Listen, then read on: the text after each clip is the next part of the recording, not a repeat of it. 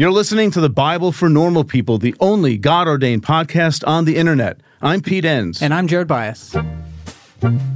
Welcome, everyone, to today's episode, part four of the Making of the Modern Mindset. But first, three quick announcements. The first one is I wrote a book. It's called Jonah for Normal People. I did a few episodes on the podcast a couple of seasons ago about Jonah, but let me just share uh, for a minute why this book matters to me. Jonah was particularly meaningful to me during my faith transition when I was a pastor. I must have preached six sermons on the book of Jonah during that time. And I just kept going back to it and back to it because I related so much to the story of Jonah. So, of course, in the book, I want to present you with the scholarship, as we do at the Bible for Normal People, but also wanted to talk about how this book has helped me in my faith. So, hopefully, it helps you as well. You can pick up a copy on Amazon or just go to thebiblefornormalpeople.com front slash Jonah to learn more. Second, we are moving to our summer schedule. Every year, somebody says, Where's your episode? They kind of freak out because they go Monday morning during the summer and they realize a new episode has not dropped. That's because we move to every other week in the summer so that you don't get tired of hearing from us, you know? We we like to we like to keep some mystery in the relationship here. So we're moving to our summer schedule, but have no fear because, thirdly, and maybe most importantly, we have summer school. Summer school is coming. Now, your younger self might have been bummed out to hear that, but hang on. Because we have three amazing classes over the summer. We have one class each month, and of course, they're always pay what you can. So, the first one of these is coming up in just a couple of weeks on Thursday, June 23rd. So, mark that in your calendar. Thursday, June 23rd. Jennifer Garcia Bashaw is teaching a class called Virgins, Witches, and Hot Wives The Treatment of Women from Jesus to Evangelicalism. How can you not love that? So, this is about what, what did Jesus teach about women, and how does that square with how the church has historically treated women? The other classes, if you wanted to put those on your calendar, will be July 21st, where Pete is teaching on the error of inerrancy, and August 10th, Miguel de la Torre is teaching on reading the Bible from the margins. So sign up or learn more at thebiblefornormalpeople.com front slash summer school. But again, the first one of these, June 23rd, Jennifer Garcia Bashaw. I just have to say that title again. Virgins, Witches, and Hot Wives, the treatment of women from Jesus to evangelicalism. So good. Sign up, biblefornormalpeople.com front slash summer school. Now on to the episode. So much of that fundamentalist evangelical framework is decidedly not how it's always been and is decidedly not even how the majority of Christians in the world right now would practice their faith. Defending the central beliefs of Christianity has become so incredibly important precisely because we have privileged believing certain things. But what if believing certain things isn't what Christianity is about? Well, it's that time, folks. It's time for us to talk about microdosing. Microdose gummies deliver perfect entry level doses of THC that help you feel just the right amount of good. Microdosing can help you get into a relaxed, focused zone easier and stay there longer. It has benefits for workout recovery, sleep, anxiety relief, boosting creativity, and even pain relief. You know, Jared, I have a really good friend of mine who saw that I was taking microdose gummies and she said, Can I try some? And so I, I gave her some of the sativa strand. And she said it has made such a difference for her at work and just in general, just feeling more alert and more focused. And it's quite amazing. So get 30% off your first order plus free shipping today at microdose.com. Promo code normal people. That's one word. It's available nationwide.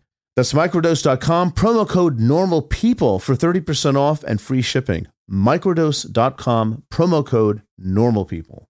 Welcome, everyone, to this episode. Today, I am bringing part four of the series I've been doing called The Making of the Modern Mindset. And these don't necessarily hang together, so if you haven't listened to the first three, have no fear. I think you'll follow along just fine, but if you want to go back, go for it.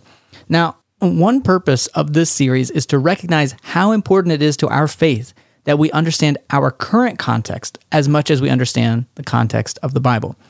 Because our context inevitably impacts how we read our Bible. And for a lot of us, our context was shaped by what we've been calling the modern mindset.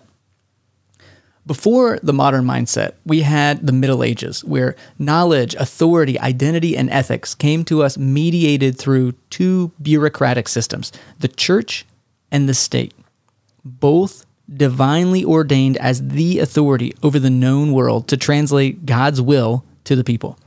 But then Western culture shifted away from the church as the authority and replaced it with reason through thinkers that we've talked about, like Rene Descartes, Isaac Newton, John Locke. In part three, then, we talked about how parts of the church have bought into this modern mindset in some important ways while also condemning it in other ways. The three ways we talked about where fundamentalist evangelicalism has bought into this modern mindset in unhelpful ways were searching for certainty in what we know, prioritizing facts over meaning, believing in a static and mechanical world. So when we say the modern mindset, we have to remember that we're not critiquing the use of, of logic and reason. I'm actually grateful the church eventually did commit to reason as a primary tool. What I'm really pushing back on is three things. When the church buys into the uncompromising goal to find the foundation for certainty in what we know, two, when that perspective is baptized as the universal truth for all time, and then three, thirdly, I push back when Christians rail against compromising with culture and yet don't see that some of the things they hold as central to the gospel might actually just be central to the modern project and might not have much to do with the gospel at all. We ended our time in the last episode talking about how the idea of an inerrant Bible is the result of fundamentalist evangelicalism buying into this modern mindset. So then, it's not that fundamentalist evangelicalism rejects the modern mindset, it's that they claim an inerrant Bible is the only true foundation for that modern mindset. In some ways, it's an inerrant Bible that's the last hope for the modern mindset. True science can only be reasonable if it's grounded in the certain fact of an infallible God who has spoken infallible words to us in an infallible Bible. And science is a wonderfully helpful endeavor insofar as it's built on that infallible foundation, but it becomes a deceived and deceitful stumbling block insofar as it contradicts that infallible foundation. Okay, let's back up for a second because I want to come clean about something that we talked about there, the, the purpose of this series. But I, I have an ulterior motive in this series. Behind the scenes, my motivation for doing this series was because of the amount of people who've come to me and come to Pete to tell us that their faith is shifting, or to use the popular phrase, deconstructing, and they are truly afraid that it means they can't be Christians anymore. They were told certain things were central to being Christian that frankly just aren't. And I grew up in the same way and went through the same process. As a fundamentalist evangelical, I grew up being told that true and historic Christianity had to look a particular way. If you don't have an inerrant Bible, you aren't a true Christian. If you don't have a penal substitutionary atonement theory, you aren't a true Christian. If you don't have a universally objective moral framework, you aren't a true Christian. If you don't have a particular view of sexuality, you aren't a true Christian. And depending on what denomination or tradition you grew up in, that list is longer or shorter. And these fundamentalist evangelical leaders tried to tell me that it's always been that way. Of course, if you need your faith to be the absolute truth and be built on timeless principles, you would have to say that it's always been that way. But telling someone that your particular way of being a Christian is the only way that anyone has ever been a true Christian can make a person feel really alone, like they're out on an island when those things begin to shift. So, a big part of what we do at the Bible for Normal People indirectly is to help people see that so much of that fundamentalist evangelical framework is decidedly not how it's always been, and is decidedly not even how the majority of Christians in the world right now would practice their faith. And so, one purpose for this series in particular, then, is to, is to relativize these central tenets of fundamentalist evangelicalism to show that inerrancy, for example, is a product of the modern mindset, not some absolute truth about the Bible that we find in the Bible. Now, fortunately, over the last 150 years or so, we have had some incredible thinkers who've started to point out the limitations of this modern mindset. Personally, when I started reading these thinkers, is when I recognized that my context, that this modern mindset, wasn't universally true or the only way people saw the world. I've discovered it was a social construct that helped us in some important ways, but also harmed us in some important ways. And if you want an up to date resource from a much broader sociological perspective on how the 21st century Western mindset is a particular context, and not the absolute truth of things, I would recommend Harvard professor Joseph Henrich's uh, book, The Weirdest People in the World. It's sociological, so it's not going to be about Christianity or the Bible or religion or anything like that. But it is a broader uh, scholarly perspective on making sure that we don't assume that our perspective is how it's always been or how it should be or anything like that. It, it puts us in, a, in its proper context. Now, back to these thinkers over the last 150 years. Importantly, they helped me to see how Western Christianity had bought into this modern mindset. So much so that when scientists, philosophers, and scholars started questioning the modern mindset, Christians felt very strongly that their faith was being questioned. Modernity and Christianity had become so intertwined that we could no longer tell them apart. I would argue that the entire thrust of apologetics and the engine of the apologetics industry is based on this confusion. Most everyone I know who defends Christianity is defending a modernist soaked Christianity. They are most worried about defending the foundation of their certainty. That is, they're usually defending an inerrant Bible more than anything. As far as I know, a life of following Jesus doesn't need defending, it just needs to be lived. So that brings us to today's installment of The Making of the Modern Mindset, where I want to bring in three of these brilliant thinkers and introduce you to a couple of their ideas that helped show the Western world that the modern mindset had some serious problems. And at least in the case of two of them, also pointed out how the church had gotten it wrong by throwing her lot in with the modern mindset. But instead of just talking about them in general, I want to organize this episode around three famous quotes and I want to unpack those three quotes and show why they represent where scholarship has gone over the past 150 years and how we can leave behind the modern mindset and still be Christian. And to oversimplify again from part three, we are going to reduce the modern mindset to these three things, which I know, shame on me, but that's what we're going to do because it makes it neat and clean and it's helpful and it's not untrue. The three things are we know things objectively and with certainty. We live in a static and mechanical world with principles that never change, and we will live in peace when we discover the facts. These are the three parts of the modern mindset that we're going to be talking about. And we could have picked any number of quotes from thinkers. Some of them might have even been better, but I chose these three for two reasons. One, they're relatively famous, so you probably heard them at some point.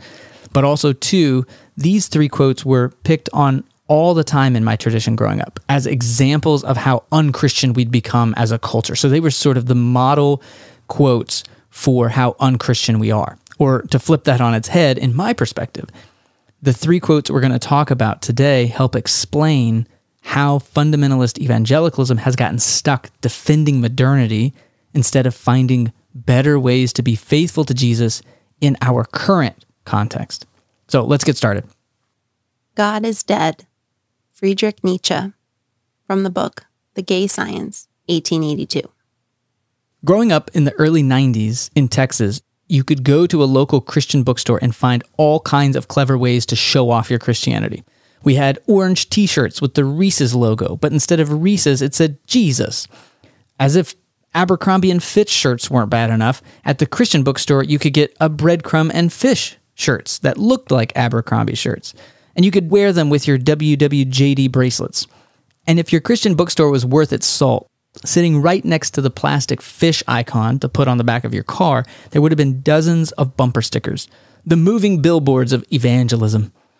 And if you were to rifle through them, you would probably find one particular bumper sticker. It was a quote from God that said, Nietzsche is dead. It was a Christian gotcha joke. You see, in 1882, the philosopher Friedrich Nietzsche had said, God is dead. And now Nietzsche is dead, and God is still alive, and God is saying, Nietzsche is dead. You get it? Gotcha. Now, fast forward 10 years, and I'm studying Nietzsche in a philosophy class at, of all places, Liberty University. Let's just say the philosophy department was a little suspect at Liberty, and I love that because I'm an Enneagram 8. And it was in that class that I learned what Nietzsche really meant over a hundred years ago when he said that God was dead. And it isn't what you think. But before we talk about what he meant, I want you to hear this quote in its larger context because it really is a beautiful passage. I used to make my students close their eyes as I read it to them, but if you're driving, please don't do that. The Madman. Have you not heard of that madman who lit a lantern in the bright morning hours, ran to the marketplace, and cried incessantly, I seek God, I seek God? As many of those who did not believe in God were standing around just then, he provoked much laughter. Has he got lost? asked one. Did he lose his way like a child? asked another. Or is he hiding? Is he afraid of us? Has he gone on a voyage? Emigrated? Thus they yelled and laughed. The madman jumped into their midst and pierced them with his eyes. Whither is God? he cried. I will tell you. We have killed him, you and I. All of us are his murderers. But how did we do this? How did we drink up the sea? Who gave us the sponge to wipe away the entire horizon? What were we doing when we unchained this earth from its sun? Are we not plunging continually? Backward, sideward, forward, in all directions. Is there still any up or down? Do we not feel the breath of empty space? Has it not become colder? Is the night continually closing in on us? Do we hear nothing as yet of the noise of the grave diggers who are burying God? Do we smell nothing as yet of the divine decomposition? Gods, too, decompose. God is dead. God remains dead. And we have killed him. Here the madman fell silent and looked again at his listeners, and they too were silent and stared at him in astonishment. At last he threw his lantern on the ground, and it broke into pieces and went out. I have come too early, he said to them. My time is not yet. This tremendous event is still on its way, still wandering, and it has not yet reached the ears of men. This deed is still more distant from them than the most distant stars, and yet they have done it themselves. As you listen to this passage, does it sound to you like Nietzsche is gloating? Is he excited? Is he proud about the death of God? Absolutely not. Now, side note Nietzsche might be the OG of deconstruction. All these people who think deconstruction is this exciting moment full of hubris and illicit sex acts have clearly never experienced it. I think Nietzsche actually in this passage sets the tone well. It's somber. But most importantly, he's not literally talking about the death of the Christian God. Nietzsche's main point is lost on fundamentalist evangelicals, maybe because they're so used to trying hard to take things literally. But Nietzsche is talking about the God of the modern project, the thing that gives us absolute certainty in our knowledge and in our morality. The God who makes sure all of humanity comes to the same conclusions about the most important issues facing our day. The God of modernity. That God is dead.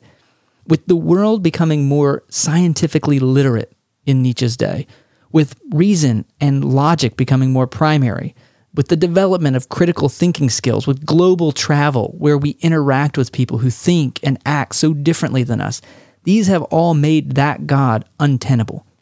What we have unearthed in archaeology, what we've discovered about evolution, physics, how language works, and even just what we've experienced in different human cultures have all made this it's easy to grasp the absolute truth about reality worldview simply unworkable.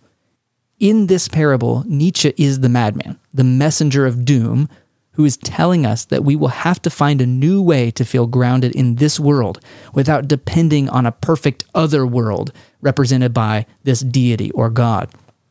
Remember, the modern mindset believes in a world with these three important truths. We know things objectively and with certainty. We live in a static and mechanical world with principles that never change and we will live in peace when we discover all the facts about that static and mechanical world. Nietzsche is saying that world, described by those three things, doesn't work and doesn't exist. Those supposed truths have turned out not to be true. But as you can tell by the end of the passage, he realizes he's a prophet, he's ahead of his time. People aren't going to feel the effects of how we have undermined the modern project for quite some time. It turns out it would be a couple of hundred years I think just now, I would argue, is the culture in the West coming to terms with the implications of what Nietzsche says here. And the way that fundamentalist evangelicalism has come to terms with it is to double down on it, to ridicule Nietzsche, and declare the inerrant Bible as the solution that Nietzsche was maybe too evil to accept. But for a growing number of Christians in the West, we see the cracks in the modern mindset. we see that the Bible can't support the weight that's placed on it. It isn't able to give us objective and certain knowledge about the world because the idea of inerrancy breaks down when we actually read the Bible for what it is. We've had life experiences that show us that maybe we can't know things with certainty. Maybe Nietzsche was onto something. But because certain Christian traditions have become married to the God of modernity, when Nietzsche says that the God of certainty is dead, when Nietzsche declares that the foundationalist God is no longer tenable in the modern world, they get defensive and attack Nietzsche and anyone else who dares to question the unquestionable. But there are ways to be Christian outside of the modern mindset. But don't misunderstand what I'm saying. Nietzsche is no friend of Christianity, for sure. So we can't look to him to find out how to be Christian outside of the modern mindset, but we can thank him for his contributions of pointing out how married Christianity had become to it. we'll talk at the end of this episode about some of the ways, at least, that I've found to be Christian outside of this modern mindset. Not to say that I'm completely outside of it, but if you want to dig further into understanding how Christianity in the West can be built on something other than foundationalism, which we talked about in the last part, if you want to dip your toes into some basic philosophy, I tried not to pick too many resources that would be over people's heads. I would recommend uh, a book that came out in 2001 from Stanley Grenz and John Franke called Beyond Foundationalism Shaping Theology in a Postmodern Context. They will walk you through a little bit more in depth how conservative Christianity in the West bought into this modern way of thinking about knowledge and ways forward that don't depend on it. But it's not a practical book. It's it's it's about thinking and about knowledge and getting a little bit more into the weeds of this. So there's your disclaimer. But for now, for this tour we're taking through these three quotes, we need to move on to our next exhibit. Did you know Fast Growing Trees is the biggest online nursery in the US with more than 10,000 different kinds of plants and over 2 million happy customers in the US? They have everything you could possibly want, like fruit trees, palm trees, evergreens, houseplants, and so much more. Whatever you're interested in, they have it for you. Find the perfect fit for your climate and space. Fast Growing Trees makes it easy to order online, and your plants are shipped directly to your door in one to two days. And along with that, their 30 day Alive and Thrive guarantee is amazing. They offer free plant consultation forever. We got our bushes in, and you can tell I don't know what I'm talking about because I just called them bushes. But we got them in last night. And Fast Growing Trees knows what they're called. Exactly. That's the whole point. It comes with this placard that tells you exactly what to do, like you were in fifth grade, which is the exact instruction level that I needed. And it was very easy to follow. We loved the process. This spring, they have their best deals online, up to half off on select plants and other deals. And listeners to our show get an additional 15% off their first purchase when using the code NORMALPEOPLE at checkout. That's an additional 15% off at fastgrowingtrees.com using the code NORMALPEOPLE at checkout. Fastgrowingtrees.com code NORMALPEOPLE. Offer is valid for a limited time. Terms and conditions may apply. A calling is a powerful thing. It's a very strong belief that there is something bigger for you. It's about who you are and where you're going in life. You may be in college, you may be halfway through a career, but you want something different. There's a place for you at Union Presbyterian Seminary where students are prepared for a call to ministry. At Union, you will find a diverse community. You'll find students from different denominations and professors who will listen to you and challenge you. You'll find people who help you find your own path. You'll find a school where financial realities matter. Union offers generous financial aid and it meets you where you are with three different platforms for learning residential, online, and hybrid. You'll find a world class faculty who will invest in you, a community long after you graduate that supports you and equips you for service and for leadership. Safwat Marzouk, who has been on the podcast here on the Bible for Normal People, is a faculty at Union Presbyterian Seminary and is slated to write one of our upcoming commentaries. It's no secret, if you're a listener of the podcast, how much P and I have relied on our seminary education and how much that has shaped our view of the world and all of our work here at the Bible for Normal People. It's your call. Respond with Union Presbyterian Seminary. To learn more, go to upsem.edu or email admissions at upsem.edu. There is nothing outside the text. Jacques Derrida from the Book of Grammatology, 1976. Perhaps less famous than Nietzsche, but probably just as influential, is the philosopher Jacques Derrida. You may not have heard of Derrida, but you have probably heard of one of his most famous concepts, deconstruction. Yes, Derrida is the father of deconstruction. He invents it. So, what does he mean when he says there is nothing outside the text? Some have accused him of meaning that we get to make texts mean whatever we want them to mean. Since all we have is the text, after all, we can interpret it any way we want. Reality be damned. But if you have actually read any Derrida, you would know that he reads text extremely closely. It's actually in his respect for these different texts that he's able to find problems where others haven't. He actually tells us what it means in a later book that there's nothing outside the text when he says this. He says, There is nothing outside the text means nothing else but this there is nothing outside context. That's what he means. What deconstruction is about and what this phrase is about actually is humility. This entire Making of the Modern Mindset series is me practicing this idea that there's nothing outside the text. What do I mean? Let's dig into this a little bit more.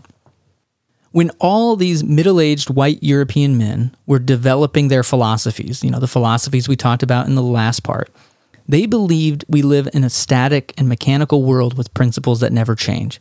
What Derrida and others have pointed out is that those principles are only principles because of the time and place that those men lived in.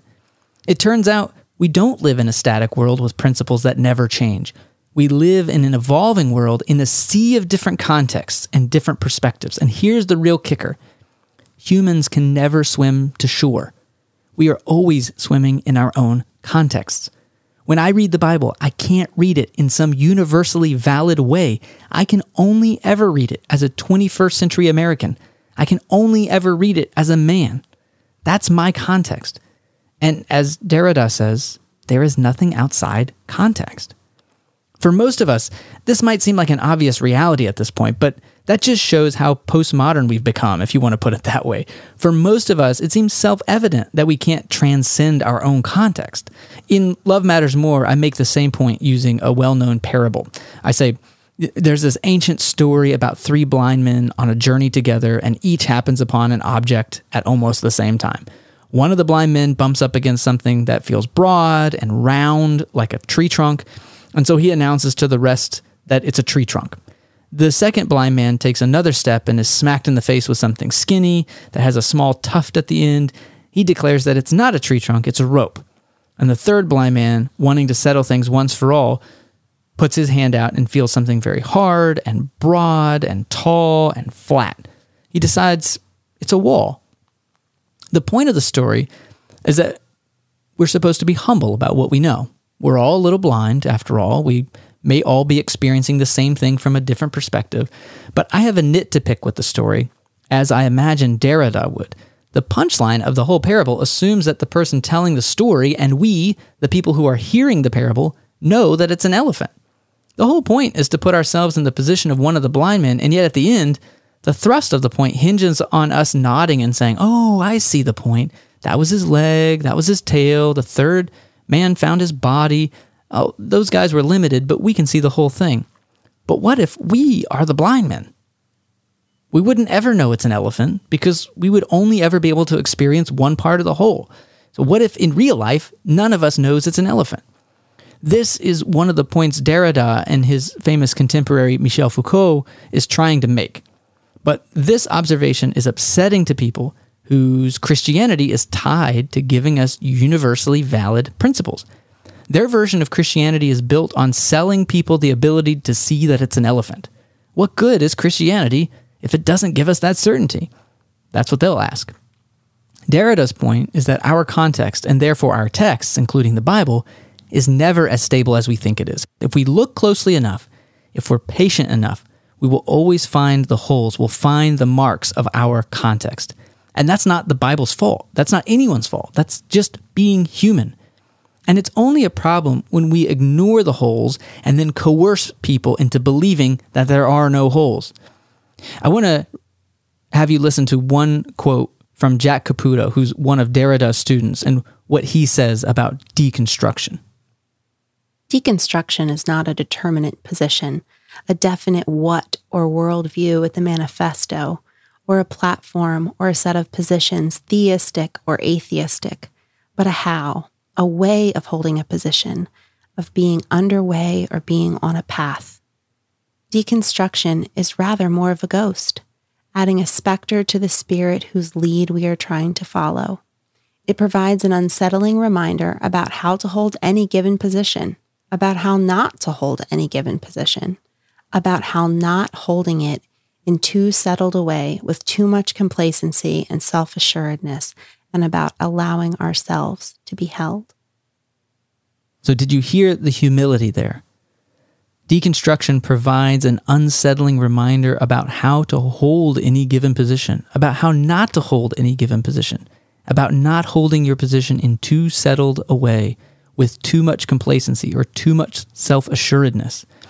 Just as Nietzsche's pronouncement that God is dead critiques the modern idea that we can know things with certainty, or to use the Christian phrase, have access to absolute truth, this statement from Derrida critiques the idea that we live in a static and mechanical world with principles that never change. Again, I'll mention a few practical things about what this looks like for me to be a Christian outside of this context at the end.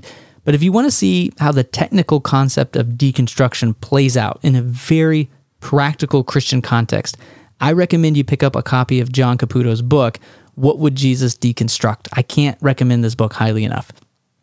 Unfortunately, though, we need to move on to our third quote that gets lobbed from Christians who have married the modern mindset to their Christianity.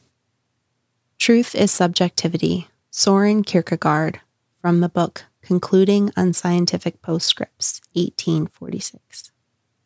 If you have listened to the podcast for a while, then you know how influential Soren Kierkegaard has been to my thinking over the years the heat that this quote has gotten over the years is telling because Kierkegaard was, by most accounts, pretty conservative in his Christian faith, something that neither Nietzsche nor Derrida would really ever be accused of.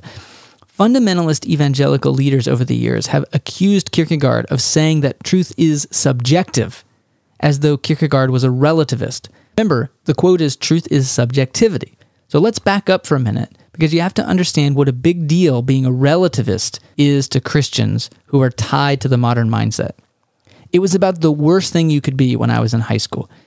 And the boogeyman of my upbringing were these supposed relativists who were going to go around to college campuses trying to convince impressionable youths that anything goes and that truth is relative, man. Presumably, so that we would become immoral heathens who smoked the pot or would engage in immoral sexual behavior like spending time alone with a woman you're not married to, that kind of thing. So Kierkegaard was seen as the father of these boogeymen because he said truth is subjectivity. But that's not at all what Kierkegaard meant by it. He was critiquing the third phrase we've been using in this episode for the modern mindset that we will live in peace when we discover all the facts. One of the main facets of the modern mindset was the belief that learning facts about the world was the pathway to utopia if people just understood how the world worked, we would all live in peace. Of course, people started to see the cracks in this line of thinking early on, but for philosophers, World War I and then World War II was truly devastating because it was all on display. As much as we had learned and developed medically and technologically and even philosophically, it didn't lead to utopia. It led to weapons of mass destruction that we used against innocent humans. It led to wars on a global scale. So much for the Enlightenment that the Age of Enlightenment promised.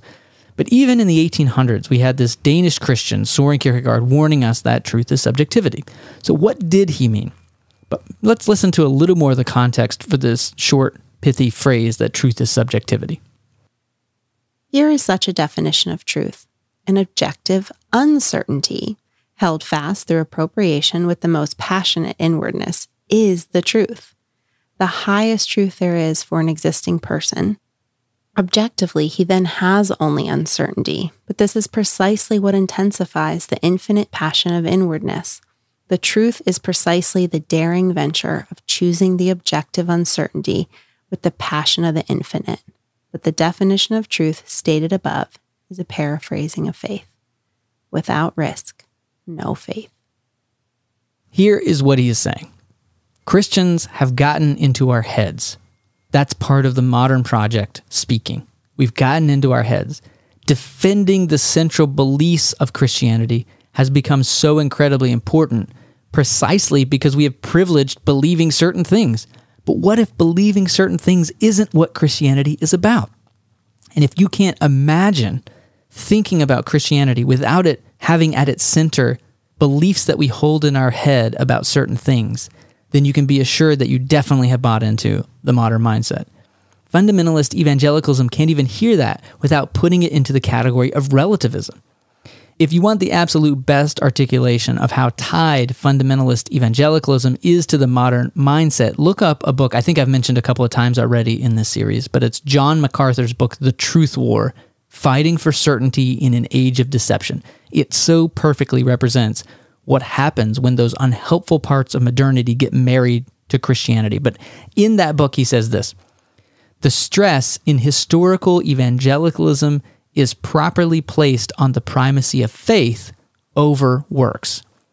Evangelicals have always resisted the pressure to elevate good works over sound doctrine, insisting that truly good works are the fruit of faith, never a valid substitute for it. Did you catch his sleight of hand besides the fact that he says evangelicals have always? Again, that's a red flag because it's assuming that everyone's always believed the same thing or done it the same way, which just isn't true. But there's another sleight of hand here. He says historically evangelicals have put faith over works. Then he says they've resisted the pressure to elevate good works over sound doctrine. In other words, in this passage, he is assuming that faith is the same thing as sound doctrine. Why would he put those two as though they're the same thing? Because for fundamentalist evangelicals, believing the right things and having faith are the same thing. This is foundational for a Christianity built on the modern mindset. But Kierkegaard resists this. And that's what this quote is about. Truth is subjectivity. He, he famously says this, which I think is helpful Christianity didn't enter the world to be understood, but to be existed in. And that is a critical distinction.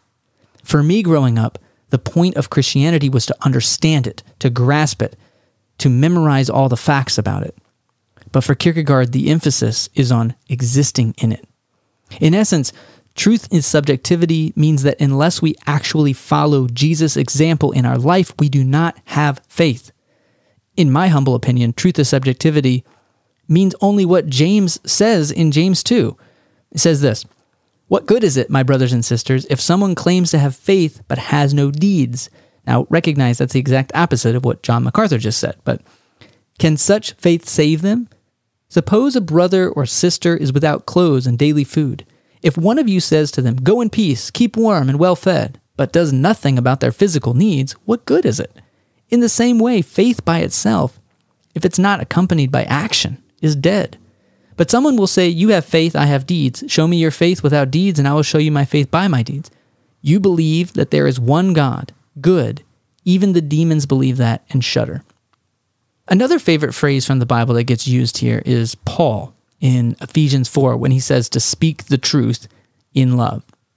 From the modern mindset of Christianity, it's assumed that Paul means we have to tell people what to believe.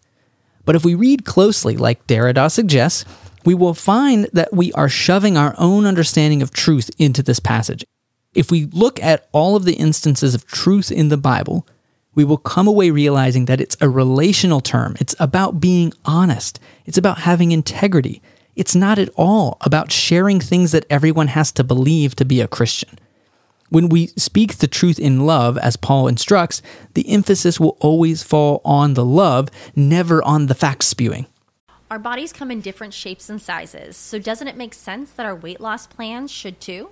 That's the beauty of Noom. They build a personal plan that factors in dietary restrictions, medical issues, and other personal needs so your plan works for you. Noom doesn't restrict or shame when you want to treat yourself. Their flexible program focuses on progress instead of perfection. You don't have to give up carbs or anything. And with their daily lessons, you can learn something new about your food choices every day.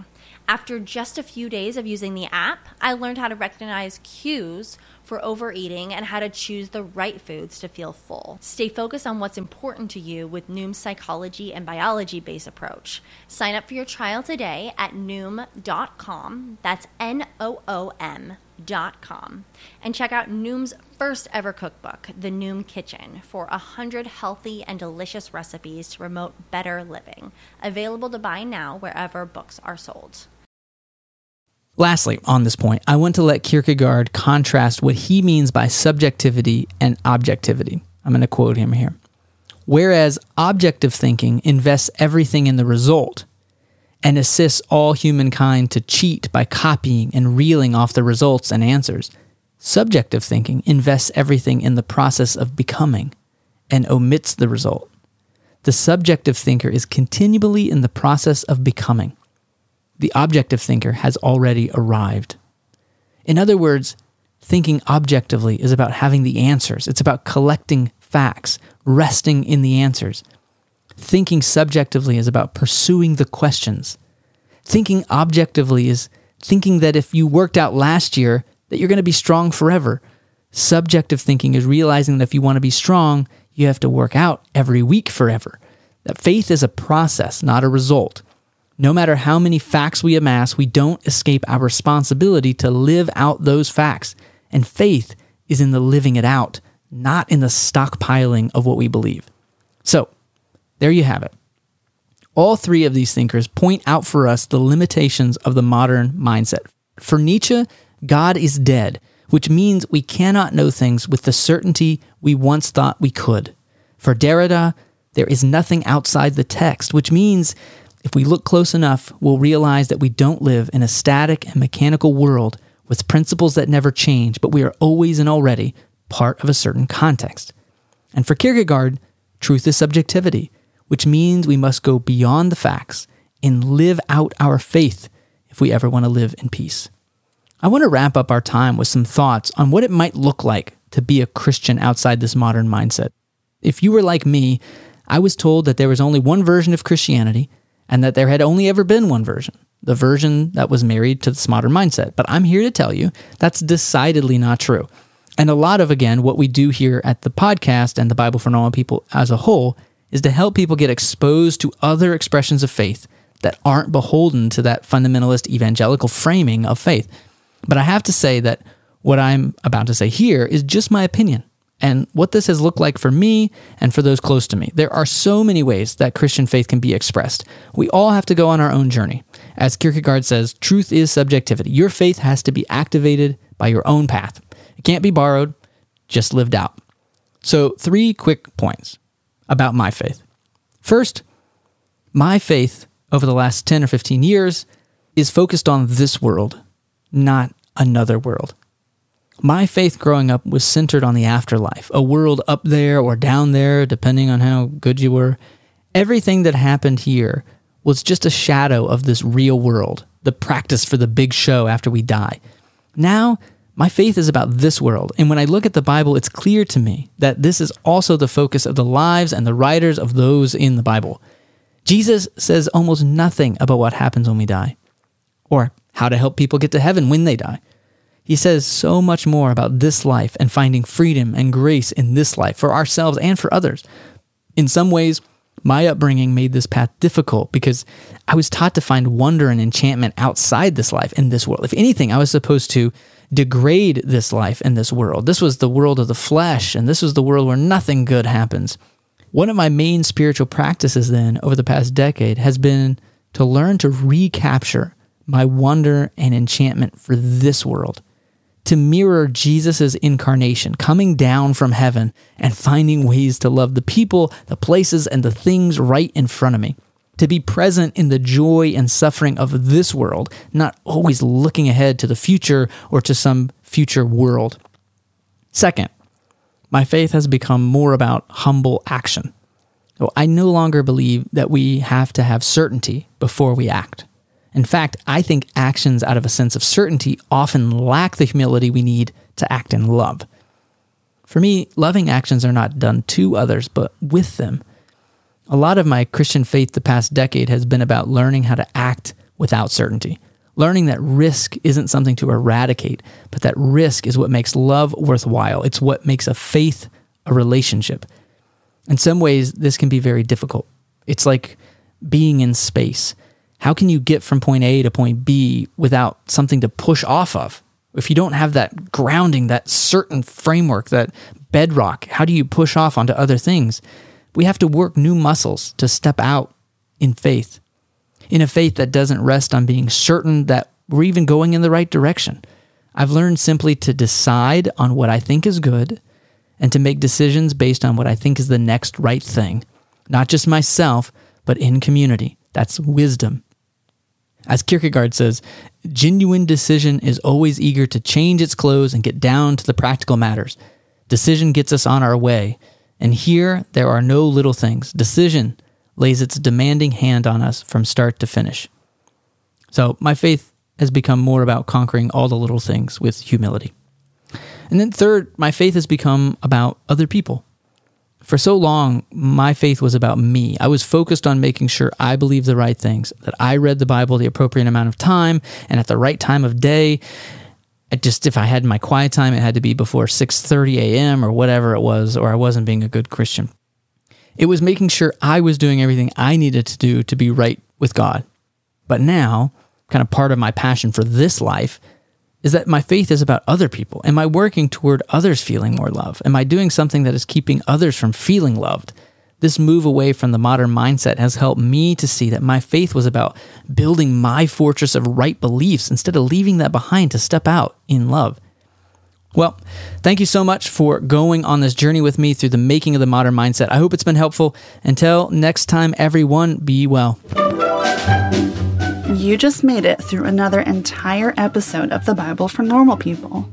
Well done to you, and well done to everyone who supports us by rating the podcast, leaving us a review, or telling others about our show.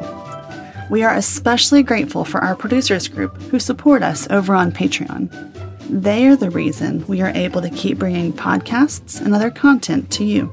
So a big thanks to Evan Colley, Jay Batson, Casey Hatcher, Sam Oldham, Clinton Sanford, Joshua Edson, Brenda Elser, Steve Sutton, Kara Mosley, and Mike Cook. If you would like to help support the podcast, you can head over to patreon.com slash the Bible for Normal People, where for as little as $3 a month, you can receive bonus material, be part of an online community, get course discounts, and much more. We couldn't do what we do without your support. Our show is produced by Stephanie Spate, audio engineer Dave Gerhardt, creative director Tessa Stultz, marketing director Savannah Locke, and web developer Nick Striegel. For Pete, Jared, and the entire Bible for Normal People team, thanks for listening.